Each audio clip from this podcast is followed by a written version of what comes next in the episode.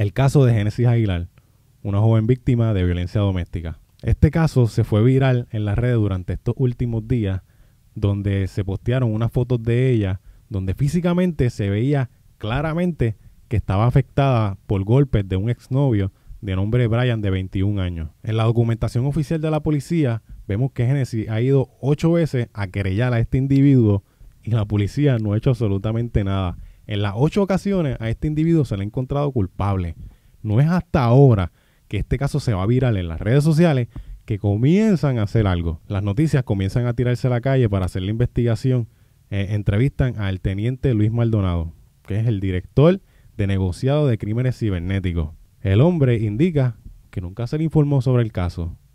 Mm, otra vez la clásica de el no sé nada. Esta joven Génesis Aguilar tuvo que ir a tres cuarteles diferentes para que se le hiciera una orden de protección. Yo me imagino que Génesis cuando iba al cuartel había un alguacil, un policía en la recepción, le tomaba la información y le decía, te vamos a estar llamando, ve allá, ve a la casa a donde te está esperando el tipo este a que te mate, pues entonces nosotros hacer algo. ¿Qué es más importante en ese momento que una joven que llega físicamente destruida frente a ti pidiéndote ayuda y tú la envías a la casa? ¿Qué está haciendo ese policía que está en la calle que tú llamas al walkie-talkie o a lo que sea y le dices, mira, tenemos un caso aquí de violencia doméstica. ¿Qué es más importante? ¿Qué tú estás haciendo que no puedes asistir a ese momento? Este tipo ha hecho Facebook falso después que esta noticia se hace viral, donde él trata de engañar a la gente diciendo, ah, retiren los cargos, esto puede ser algo montado, tal vez él es inocente, para él mismo pintarse. Este tipo está loco para el carajo. Todo esto